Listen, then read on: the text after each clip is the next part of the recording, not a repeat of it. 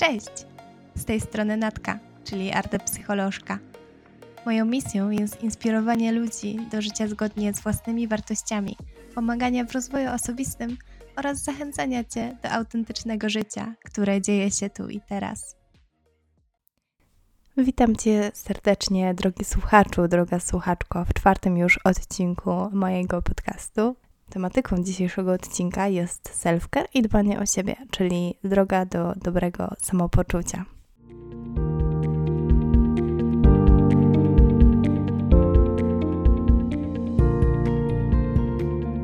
Dzisiejszy odcinek będzie bliski bardzo mojemu sercu, ponieważ będzie poruszał tematykę dbania o siebie, czyli powiem o co dokładnie chodzi w tym całym self-care i dlaczego jest to ważne w naszym codziennym życiu. Omówię trochę różnic pomiędzy dbaniem o siebie a egoizmem, ponieważ jest to też często mylone między sobą, czyli dlaczego dbanie o siebie nie jest równoznaczne z ignorowaniem potrzeb innych. Przedstawię też korzyści, jakie wynikają z praktykowania tego self-care, czyli redukcja stresu, poprawa zdrowia psychicznego i fizycznego, zwiększanie efektywności i zadowolenie z życia. Tak e, w skrócie mogę to e, nakreślić tutaj.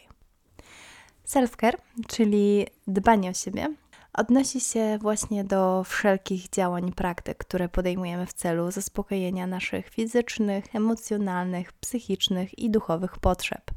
Jest to świadome inwestowanie naszego czasu, uwagi i energii w siebie, aby zachować tą naszą równowagę i dobre samopoczucie.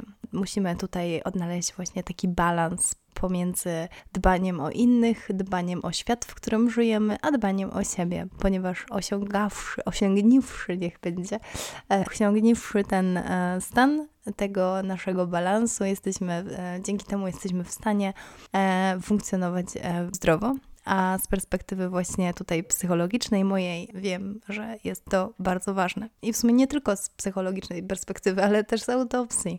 Dobrze o tym wiem i widzę to po ludziach, którzy potrafią znaleźć ten balans, że ich życie jest bardziej wartościowe, pełne tego blasku, pełne tej energii i chęci do życia, a właśnie na tym chciałabym się najbardziej skupić i dać Tobie też, drogi słuchaczu, droga słuchaczko, trochę tych tipów, jak poprawić właśnie to swoje żyćko. Zaczynajmy.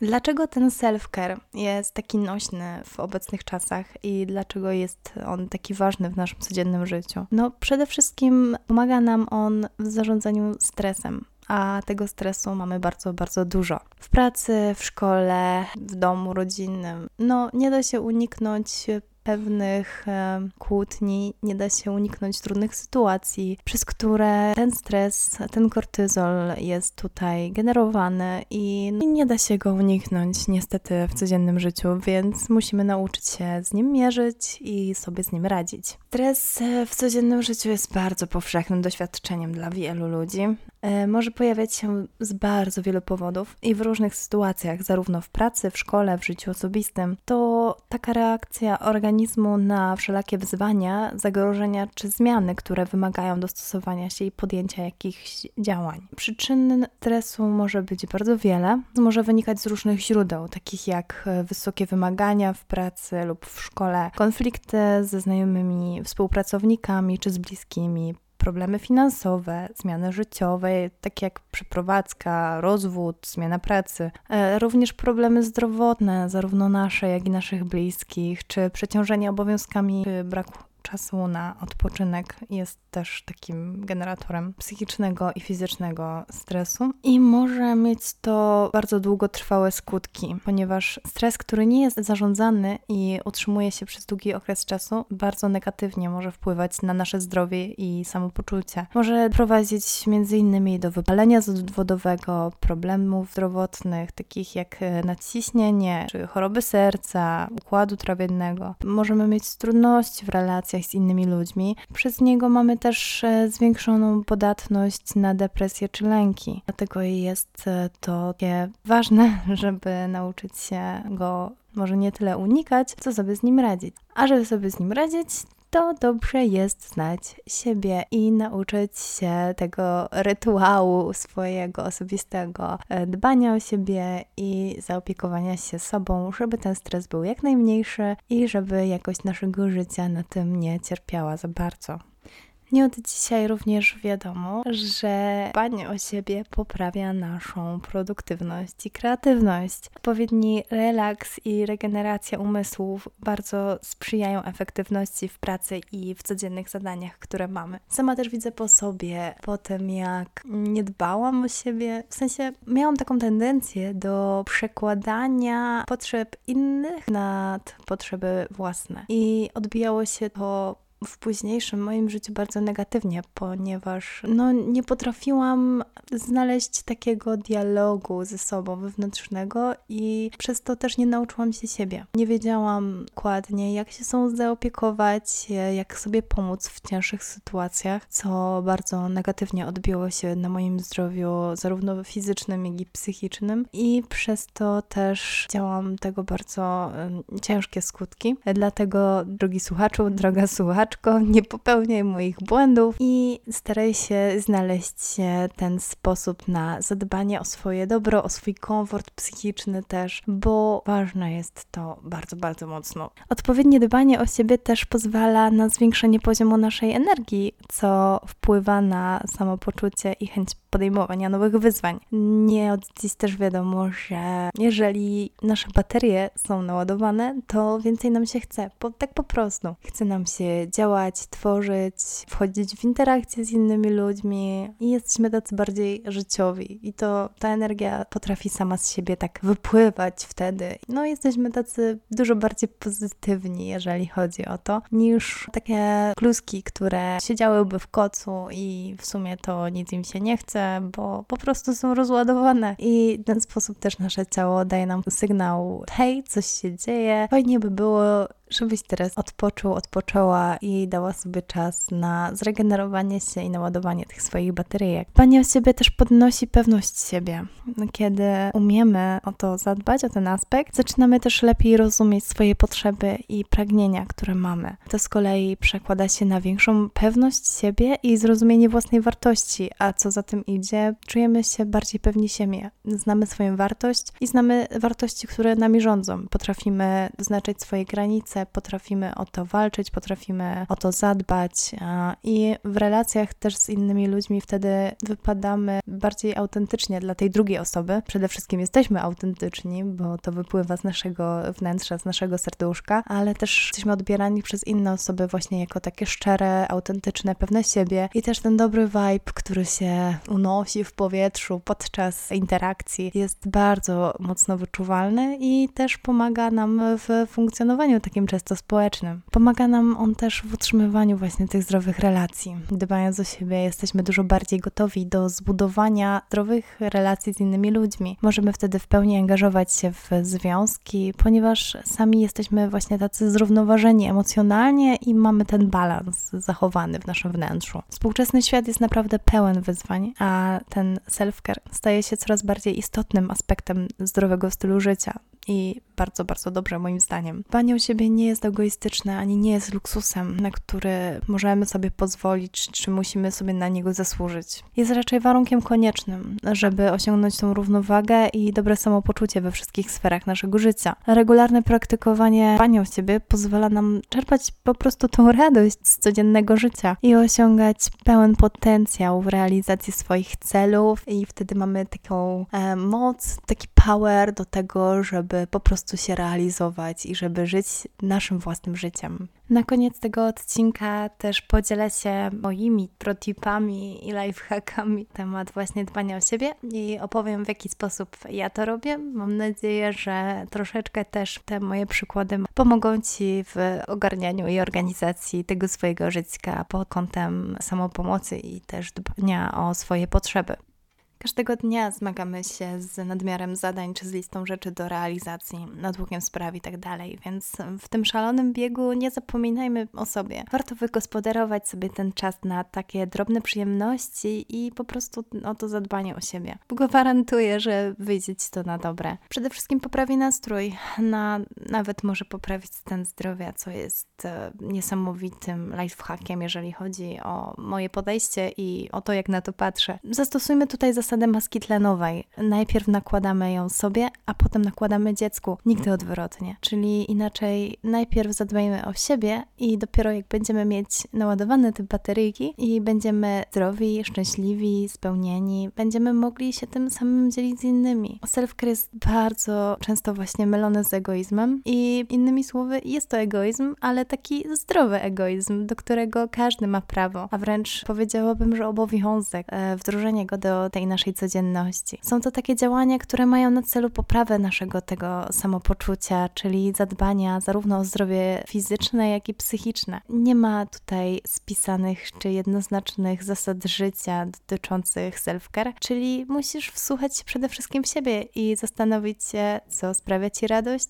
co poprawia ci samopoczucie. I w tym momencie często słyszę od ludzi, nie mam czasu na takie pierdoły. No, no cóż, e, stop. Przecież wszyscy dobrze wiemy, że to wymówka. Wystarczy wygospodarować sobie dziennie te 15-20 minut, żeby po prostu sobie ze sobą porozmawiać. Zapytać się, hej, co u ciebie, jak się czujesz i co dzisiaj sprawi, że się uśmiechniesz, że sobie pomożesz, że poczujesz się po prostu lepiej. A tak naprawdę, no way, zastanówmy się, ile dziennie spędzamy czasu na przeglądanie choćby social mediów, czy oglądaniu nowości na TikToku, czy w sklepach internetowych, przeglądanie promocji itd. Tak Zawsze można przegospodarować troszeczkę ten czas i przeznaczyć go dla siebie. Dbanie o siebie to fundament naszego szczęśliwego, zdrowego i satysfakcjonującego życia. Praktykując ideę self-care, przede wszystkim i jesteś zdrowszy. Obserwowanie tego swojego organizmu, jego uważne słuchanie i poznanie pozwala na szybszą reakcję w przypadku wystąpienia jakichkolwiek nieprawidłowości bądź choroby, jakichkolwiek konfliktów, jakichkolwiek kłótni czy zgrzytów pomiędzy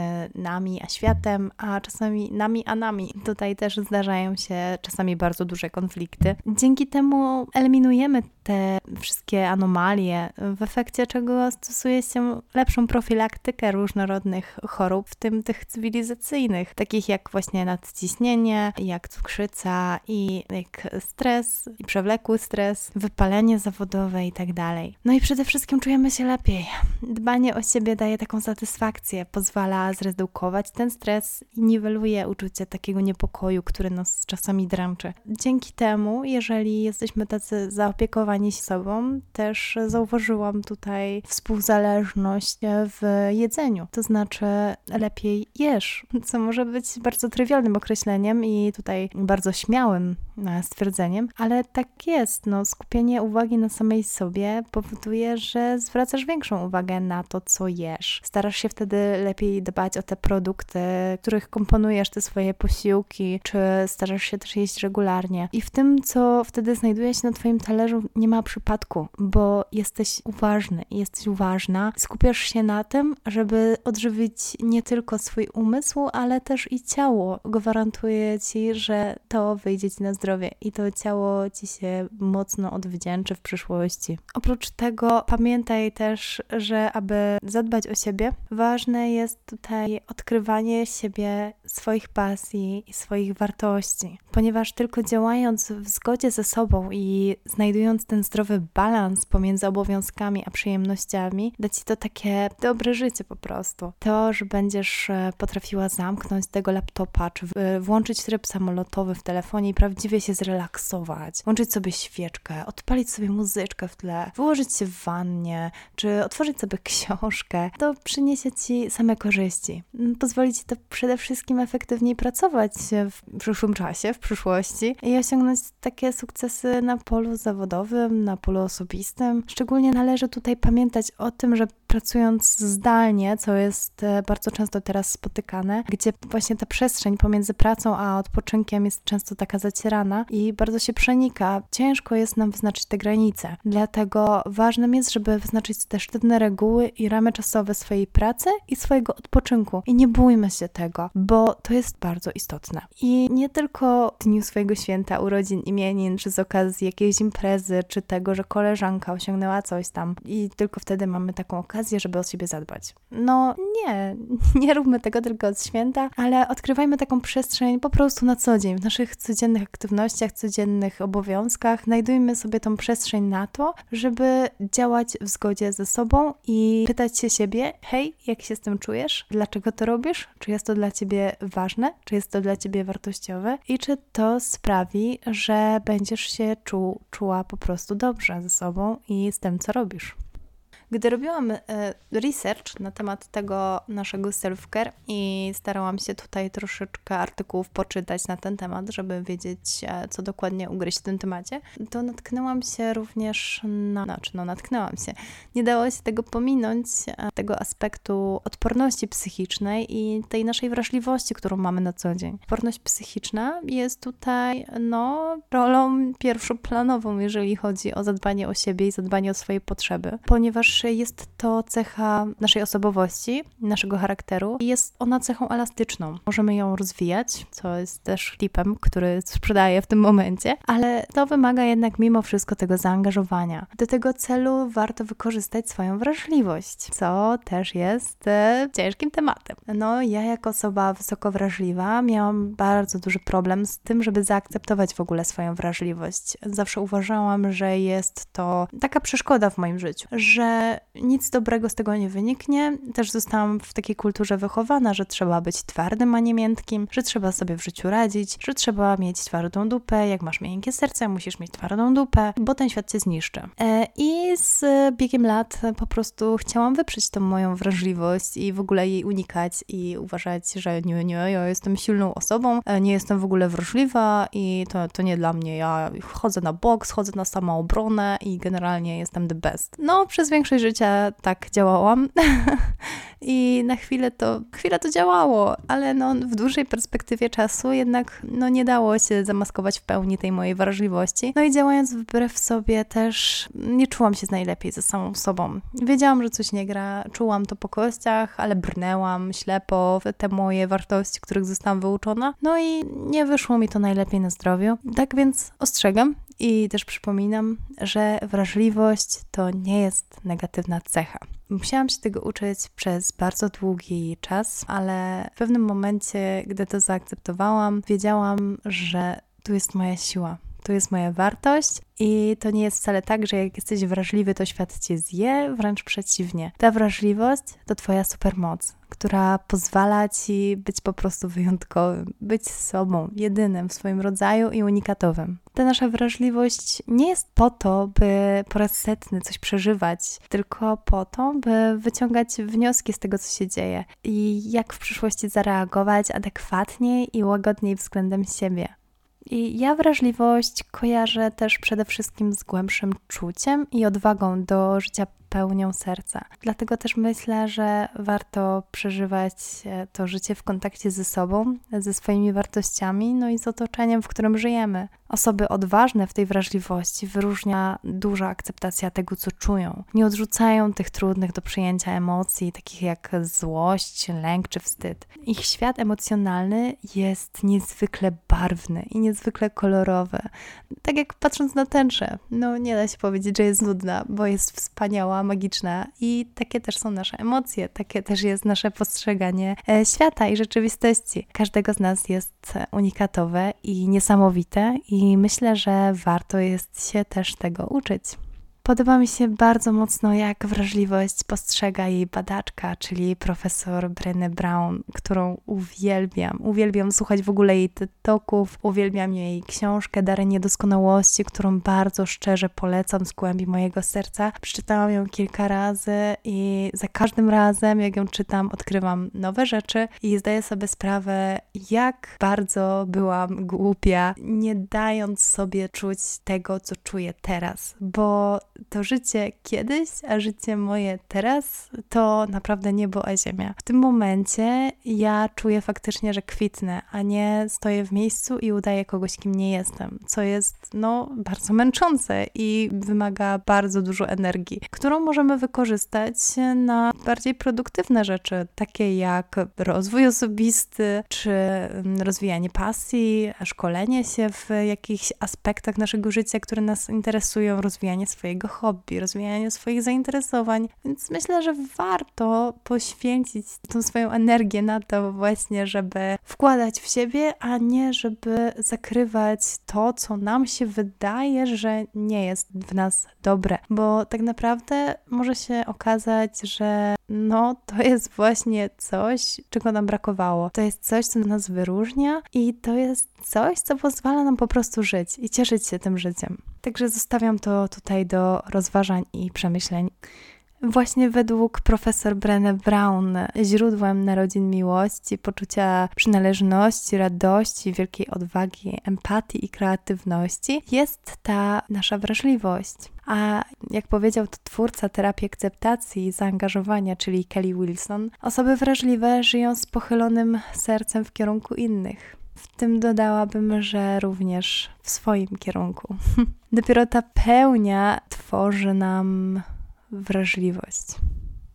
Przyjęło się też powszechnie, że paleta emocji osób wrażliwych jest bardziej rozbudowana, a ich przeżywanie dużo głębsze. Jednak tutaj nie chciałabym dzielić świata w ten sposób, ponieważ ten system nie jest taki zero-jedynkowy. Jednak nasz świat ma odcienie szarości, odcień innych kolorów nie jest tylko czarno-biały, więc Owszem, słuszne jest to stwierdzenie, ale istnieją wyjątki, istnieją odcienie, także tutaj to zależy. Zresztą uwielbiam zasadę to zależyzmu, bo to jest ulubiona w ogóle zasada wszystkich psychologów i psychoterapeutów, bo tak naprawdę to zależy od ciebie i od twojego punktu patrzenia na świat. Mm, przez e, właśnie podobną kategoryzację ludzie o wrażliwym układzie nerwowym też mogliby stwierdzić, że skoro czujemy mocniej i więcej, to mamy przewagę nad innymi. A to nieprawda. Perspektywa ludzi mniej wrażliwych wcale nie jest gorsza, ani lepsza w żaden sposób, tylko po prostu jest inna. Nieraz klienci mówią w gabinetach, że zazdroszczą tym mniej wrażliwym, że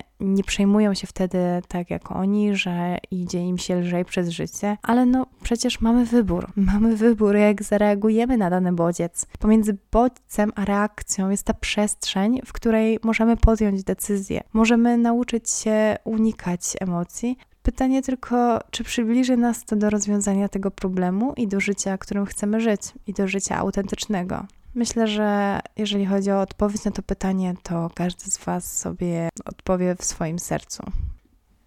Też muszę wspomnieć, że osoby odporne psychicznie są również bardzo wrażliwe. Wrażliwe na samych siebie i na to, co one odczuwają, na swoje emocje, co no nie zawsze jest takie oczywiste, jakim mogłoby się wydawać, ponieważ e, takie osoby nie wchodzą w strategię unikania czy nie dystansują się od e, uczuć doświadczają ich i potrafią nimi zarządzać, bo mają dobry kontakt ze sobą i z otoczeniem. Nie dają się one pochłonąć emocją. Są pewne siebie również w relacjach, bo wrażliwość pomaga im być między innymi lepszymi, empatycznymi słuchaczami. W przypadku odporności e, mówi się o modelu 4C. Jest to model, który opracowali badacze Peter Clough, Keith Earl i Doug Strycharczyk. Mam nadzieję, że dobrze wypowiadam te nazwiska. Ich podejście było bardzo zero-jedynkowe ponieważ założyli, że wrażliwość psychiczna to brak umiejętności radzenia sobie z emocjami. Kojarzyli ją z, właśnie z mniejszą pewnością siebie, a także z niższym poziomem zaangażowania i unikaniem wyzwań. Według nich ta wrażliwość i odporność to pojęcie jednej osi, ale z dwóch różnych biegunów, ponieważ kojarzyli tą wrażliwość z mniejszą pewnością siebie, a także z niższym poziomem zaangażowania i unikaniem tych wyzwań. Jednak wrażliwość nie wyklucza umiejętności radzenia sobie w trudnych sytuacjach. Możemy tutaj czuć głębiej, ale jednocześnie być odporni psychicznie, z czym wiąże się właśnie zaangażowanie i podejmowanie wyzwań, pielęgnowanie pewności siebie i ta nasza kontrola emocji. Niektórzy badacze zwracają uwagę na wpływ naszych przeżyć z tam i wtedy, czyli momentu, gdy dorastaliśmy, na wykształcenie bardziej wrażliwszego układu nerwowego. A jeszcze inni utożsamiają wrażliwość z kruchością. I jednak wydaje mi się, że nie tędy droga tutaj i to nie powinno się w żaden sposób łączyć. W tym momencie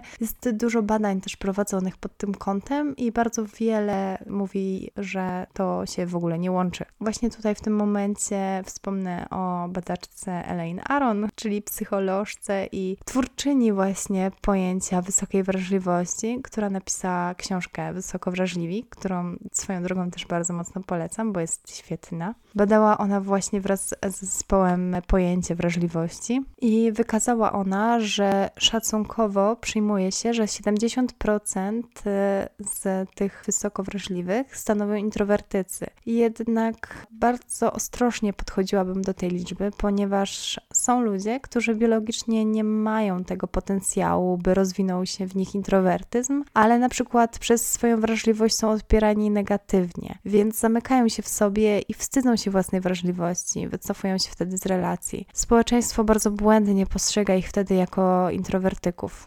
No ja też miałam ten problem, bo ja też jestem właśnie osobą wysoko wrażliwą. Bardzo często mam tak, że moje zachowania są odbierane jako takie introwertyczne i ludzie często, szczególnie właśnie na jakichś imprezach, gdzie wychodzę do nowo poznanych ludzi, potrafię być taka wycofana, taka zdystansowana i to jest niejednokrotnie właśnie zauważyłam, że jest to odbierane jako okej, okay, ona jest e, dziwna i ona nie chce tu być, na przykład ona nie chce z nami wejść w interakcję. To nie do końca tak działa, ponieważ no, ja lubię słuchać i lubię się najpierw poprzyglądać moim słuchaczom, żeby też zbudować sobie ich taki profil psychologiczny. Wiem, że to strasznie brzmi, ale nie jest takie straszne, ponieważ e, chcę jak najbardziej wtedy szczerze i autentycznie zaangażować się i wyjść naprzeciw potrzebom tej drugiej osoby i wejść z nią w kontakt w taki sposób,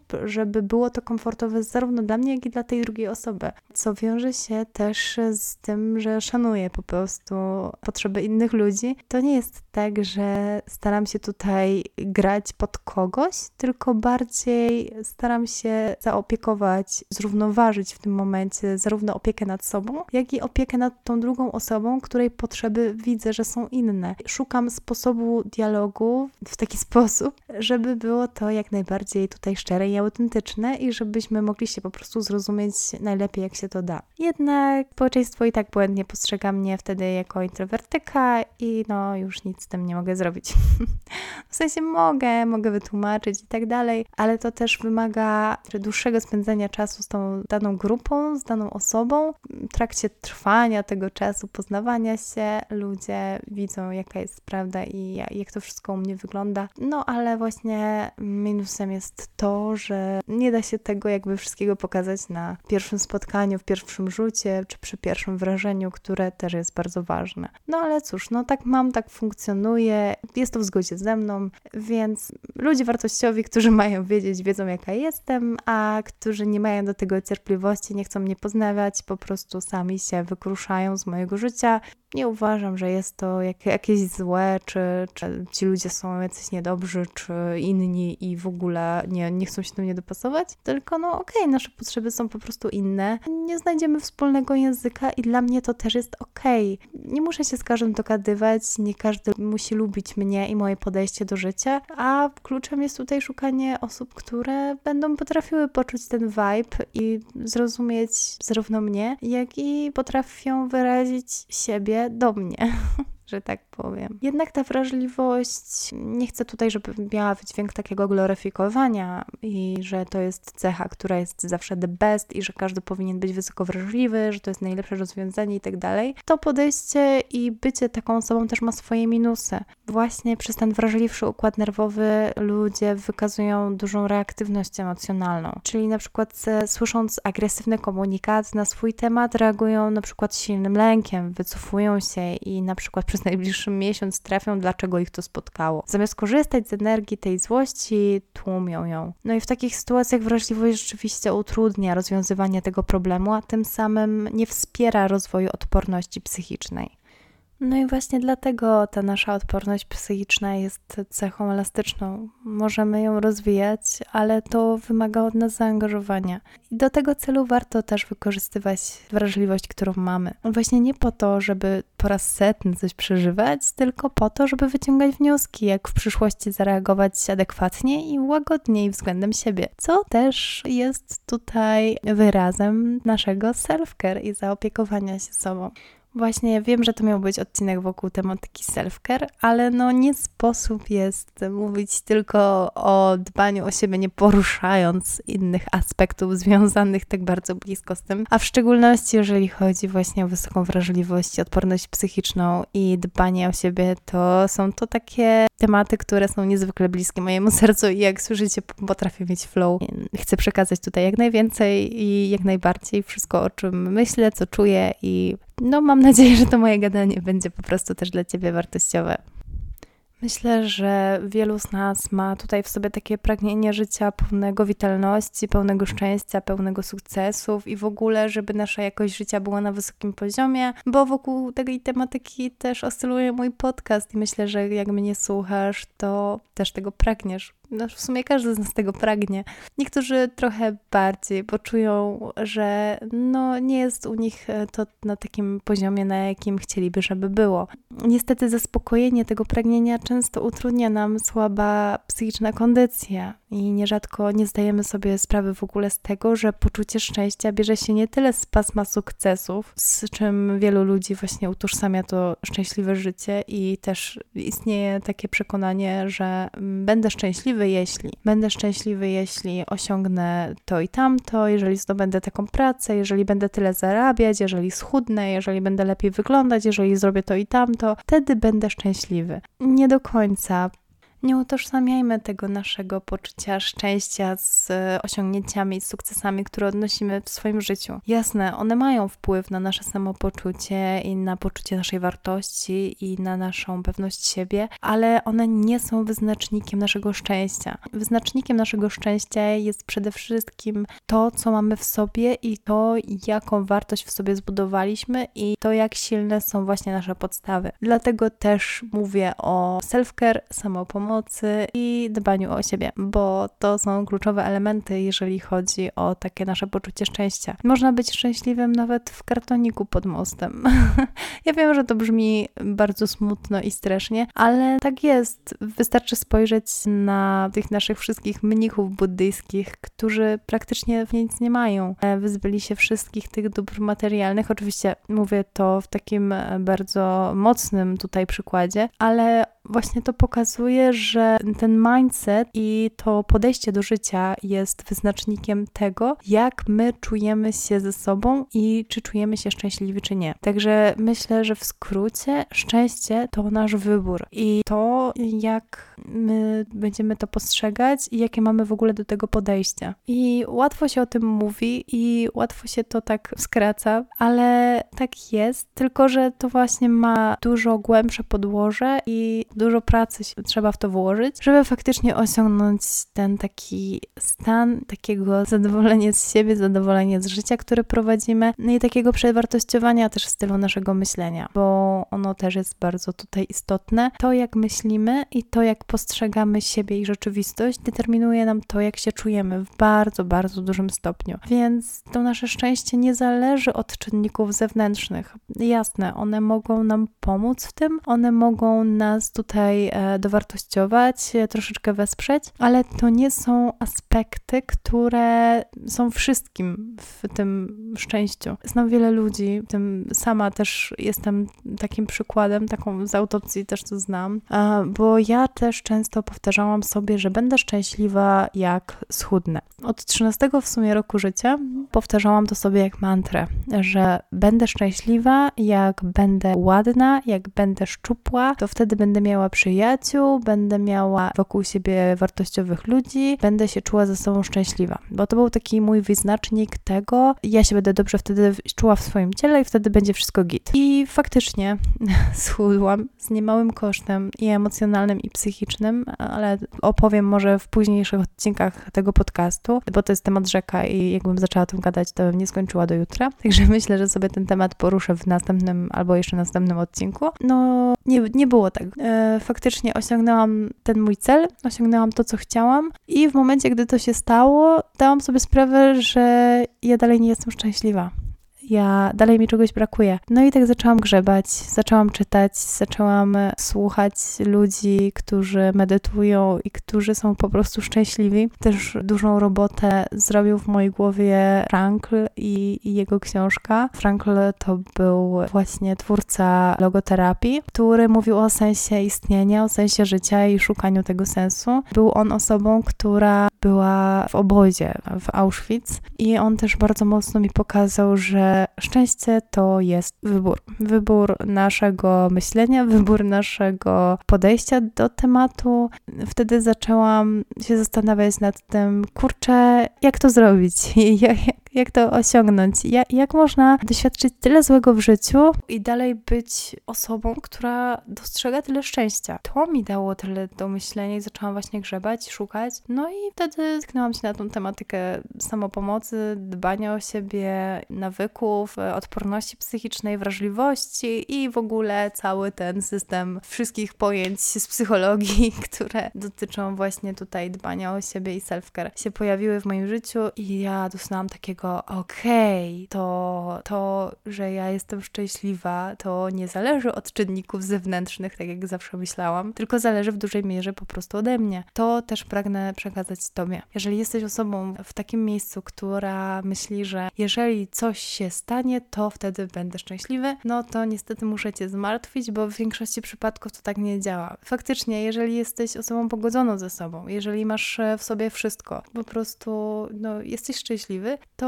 myślę, że te aspekty zewnętrzne nie będą cię tak bardzo triggerowały. W sensie każdy z nas ma jakieś cele i do czegoś dąży i to jest dobre, ale no nie upatrujmy w czynnikach zewnętrznych całego tego naszego, całego sensu istnienia i całego tego naszego poczucia szczęścia. Bardzo mocno w pewnym momencie mojego życia utknęła mi taka myśl, że tutaj cytat, nie wiem od kogo pochodzi, ale zapadł mi właśnie w pamięć, że jesteśmy tym, kim myślimy, że jesteśmy. Dlatego też myślę, że warto koncentrować się na tym, co mamy najlepszego w sobie i co czyni nas po prostu wyjątkowymi i co czyni nas sobą. Jakby to było postawić taki akcent na swoje supermoce, zamiast ciągle się zadręczać, że nie możemy komuś innemu dorównać. Zresztą ja w ogóle uważam, że porównywanie się z innymi osobami jest do dupy.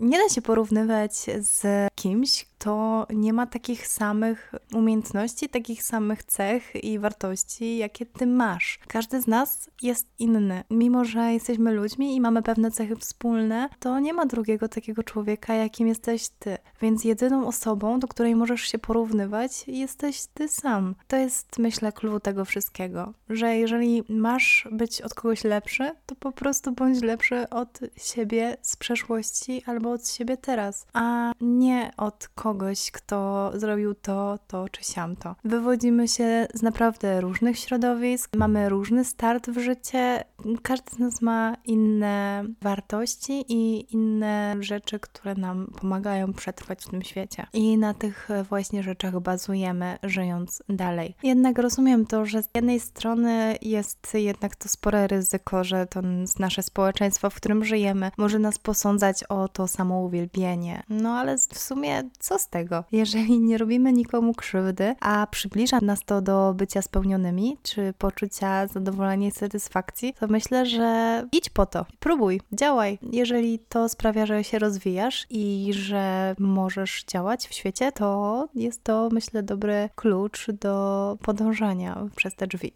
Eleanor Roosevelt powiedziała kiedyś, że nikt nie może sprawić, że poczujesz się gorszy bez Twojej wyraźnej zgody. Opinia innych niech będzie dla ciebie cenną wskazówką, ale nie drogowskazem, który cię definiuje. Owszem, bierz ją pod uwagę. Nikt nie jest doskonały i każdy ma prawo się mylić i błądzić, więc warto rozważnie dobierać dla siebie punkty odniesienia. Ale bądźmy w tym wszystkim w zgodzie ze sobą. Pielęgnujmy to, co mamy w sobie najlepszego, dzięki czemu rozkwitamy, dostajemy wiatru w żagle i od czego uśmiechają się nam oczy. Dzięki temu będziemy mogli wywoływać uśmiech w oczach innych i dzielić się z nimi tym, co mamy najlepszego w sobie. No ale skoro tak, to dlaczego ta samoakceptacja bywa dla niektórych taka egzotyczna i taka niedościgła, jak rajski ptak z Wysp Kanaryjskich? Poza tym nie wiemy, z jakim przyjęciem społecznym spotka się nasza wyjątkowość, więc też myślę, że lęk przed odrzuceniem może być silnym hamulcem naszych działań. Odwaga jest tutaj kluczem, który zaprasza nas do tańca wtedy, gdy pojawia się to ryzyko. Dlaczego warto je podjąć? Autentyczność ma swoją cenę, ale też nagrodę. Daje to poczucie harmonii, spójności wewnętrznej i ulgi wynikającej ze zgody na własną niedoskonałość i dumy z tego, co w nas wyjątkowe i niepowtarzalne. Pozwala dokonywać wyborów zgodnie z naszymi wartościami i być inspiracją dla tych, którzy szukają drogi do siebie. Myślę, że w dzisiejszym świecie promującym w nieznośny sposób bycie idealnym, życie zgodnie z tym, jacy jesteśmy, staje się wartością samą w sobie cenną, a ta sama akceptacja, którą tylko my możemy sobie zaoferować, unikalną kompetencją osobistą i dlatego warto ją rozwijać przez całe życie. Myślę, że z takimi słowami mogę Cię w dzisiejszym odcinku zostawić. Na koniec chciałabym Ci dać takie jedno zadanko, które możesz sobie wykonać sam dla siebie, ale nie musisz, nic nie musisz, jesteś wolnym człowiekiem. Więc jeżeli czujesz taką potrzebę, to daję narzędzie i Twoją decyzją jest to, czy z tego skorzystasz, czy nie. Możesz sobie w tym momencie wyciągnąć kartkę i długopis i zapisywać sobie poszczególne kroki, które tutaj teraz podam. A jest to taki mini trening samoakceptacji, bo paradoksalnie od jej subiektywnego zmierzenia zaczyna się wszystko. A więc krokiem pierwszym jest pytanie moje, na ile w skali od 0 do 10 akceptujesz siebie? 0 to jest wcale, a 10 bardzo. Krok drugi. Z czego jesteś zadowolony, zadowolona? I tu jest moment, w którym sobie możesz zapisać to na kartce. Krok trzeci. Czego konkretnie dotyczy Twój brak samoakceptacji? Swobodnie nazwij tutaj obszary, które mają dla Ciebie największe znaczenie. Sprawdź, czego dotyczą, na przykład ciała, warunków życia, roli społecznej, własnych możliwości, poziomu kompetencji, relacji rodzinnych, społecznych i zawodowych, tożsamości, osobistej skuteczności itd. Tak Krok czwarty. Sprawdź koniecznie, na które elementy masz wpływ. W pierwszym punkcie jest brak wpływu, co jest zupełnie poza Twoim zasięgiem, podobnie jak pogoda za oknem czy korki na mieście, i w tych obszarach, na które nie masz wpływu, szkoda Twojej energii i najlepiej je po prostu zaakceptować. Drugim punktem jest wpływ średni, czyli taki, e, jaki masz na swoje zdrowie. Sporo od Ciebie zależy, ale nie w 100%. I punktem trzecim jest wpływ bezpośredni, czyli to Twoja sprawczość osobista w obszarze wyboru zachowania, postawy oraz nastawienia. Świadomość, co od nas zależy, a co nie, może być bardzo uwalniająca, jak również wspierająca nasz system samooceny. Jeżeli w jakiś sposób trudne doświadczenia doświadczenia życiowe sprawiają, że jest inaczej, warto skorzystać ze wsparcia psychologicznego, żeby o siebie odpowiednio po prostu zadbać. Krok piąty. Przyjrzyj się swojemu gremlinowi, krytykowi wewnętrznemu. Jaka jest jego narracja na Twój temat i w którym ze wskazanych obszarów jest ona szczególnie dotkliwa? Wysłuchaj go z uwagą, zapisz na kartce to, co ma do powiedzenia, sprawdź obszary wpływu. Potem napisz do niego odpowiedź, jak ważne jest dla Ciebie jego wsparcie. Sprawdź, co dobrego mógłby o Tobie powiedzieć. Poprzednią kartkę zniszcz w jakiś wybrany przez Ciebie spektakularny sposób. Koniecznie daj sobie uznanie za spotkanie z nim. Krok szósty. Sprawdź z innymi, jak ci idzie, szczególnie w obszarach, co do których jesteś szczególnie krytyczny, krytyczna. Weź uwagę, że możesz nie mieć pełnego obrazu rzeczywistości na swój własny temat, ponieważ często nie mamy w pełni wglądu i warto jest w takich momentach po prostu sięgnąć po opinię najbliższych nam osób. Zastanów się wtedy, do jakich wspierających osób mógłbyś się zwrócić z prośbą o pozytywną informację zwrotną na swój temat i zapytaj ich, co w tobie lubią i za co cię cenią. Zapisz sobie te wszystkie dobre rzeczy, które od nich usłyszysz i zapytaj się siebie, jak to wpływa na twoje postrzeganie siebie i co się wtedy zmienia, co teraz staje się dla ciebie możliwe. Krok siódmy. Zrób sobie prezent w postaci pozytywnej informacji zwrotnej od siebie dla siebie. Staraj się nie pomniejszać swoich osiągnięć. Bądź skrupulatny, skrupulatna, jak detektyw. I zapisz wszystko, co ci się pojawia w odpowiedzi na pytania. Co lubię w sobie, jakie mam powody do zadowolenia z siebie, jakie mam osiągnięcia, w czym jestem dobry, w czym jestem dobra, co mnie wyróżnia, jakie mam talenty, co mi wychodzi najlepiej na świecie, jakie mam unikalne umiejętności, jakie moje mocne strony widzą inni, jakich wyzwań się podjąłem, podjęłam i doprowadziłam, doprowadziłam do końca, jaką wyjątkową wartość daję światu. Możesz sobie te wszystkie odpowiedzi też spisać na karteczce. Krok ósmy. Zastanów się, jakie wartości Cię określają w życiu. Co jest dla Ciebie szczególnie istotne, poprzez jakie działania zgodne z Twoimi wartościami wzmacniasz swoją wiarygodność osobistą, jak ta autorefleksja na Ciebie wpływa, jakie znaczenie mają efekty Twoich działań dla Twojego otoczenia, dla rodziny, zespołu, firmy, lokalnej społeczności, świata. Myślę, że odpowiedzi spisane na kartce dadzą Ci już mega duży wgląd w siebie i w to, jak Ty w ogóle to wszystko postrzegasz w sobie. I przede wszystkim pamiętaj, że akceptacja siebie nie jest decyzją podjętą raz na zawsze. Niestety albo stety, praca osobista nigdy się nie kończy. Ta siła małych kroków daje naprawdę duże efekty. Pozwól sobie dawać uznanie, żeby wzmacniało się ono i stało się dla ciebie codzienną praktyką wdzięczności czy podsumowaniem, albo warto jest to robić na rozpoczęcie dnia. Ja siadałam rano do żurnala i zapisywałam trzy rzeczy, za które jestem wdzięczna warto zarezerwować sobie chociaż te 10 minut, żeby spotkać się ze sobą w ciszy i w spokoju.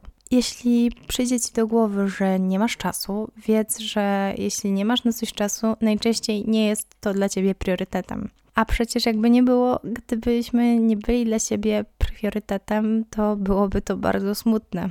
Nie byłoby nas wtedy dla innych. Warto, żeby ta myśl ci też przyświecała.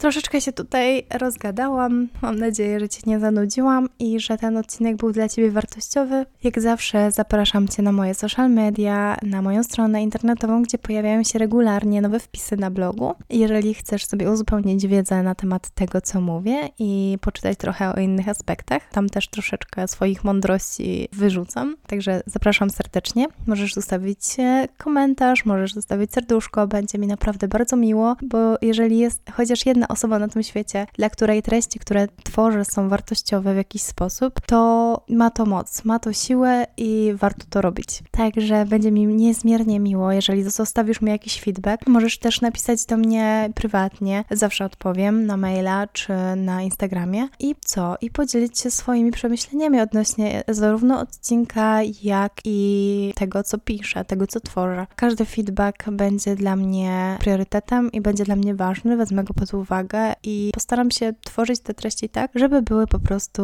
kompatybilne z Tobą, z moimi słuchaczami, z moimi odbiorcami, ponieważ przede wszystkim dla Was tworzę te treści i co? I mam nadzieję, że będą one dla Ciebie wartościowe.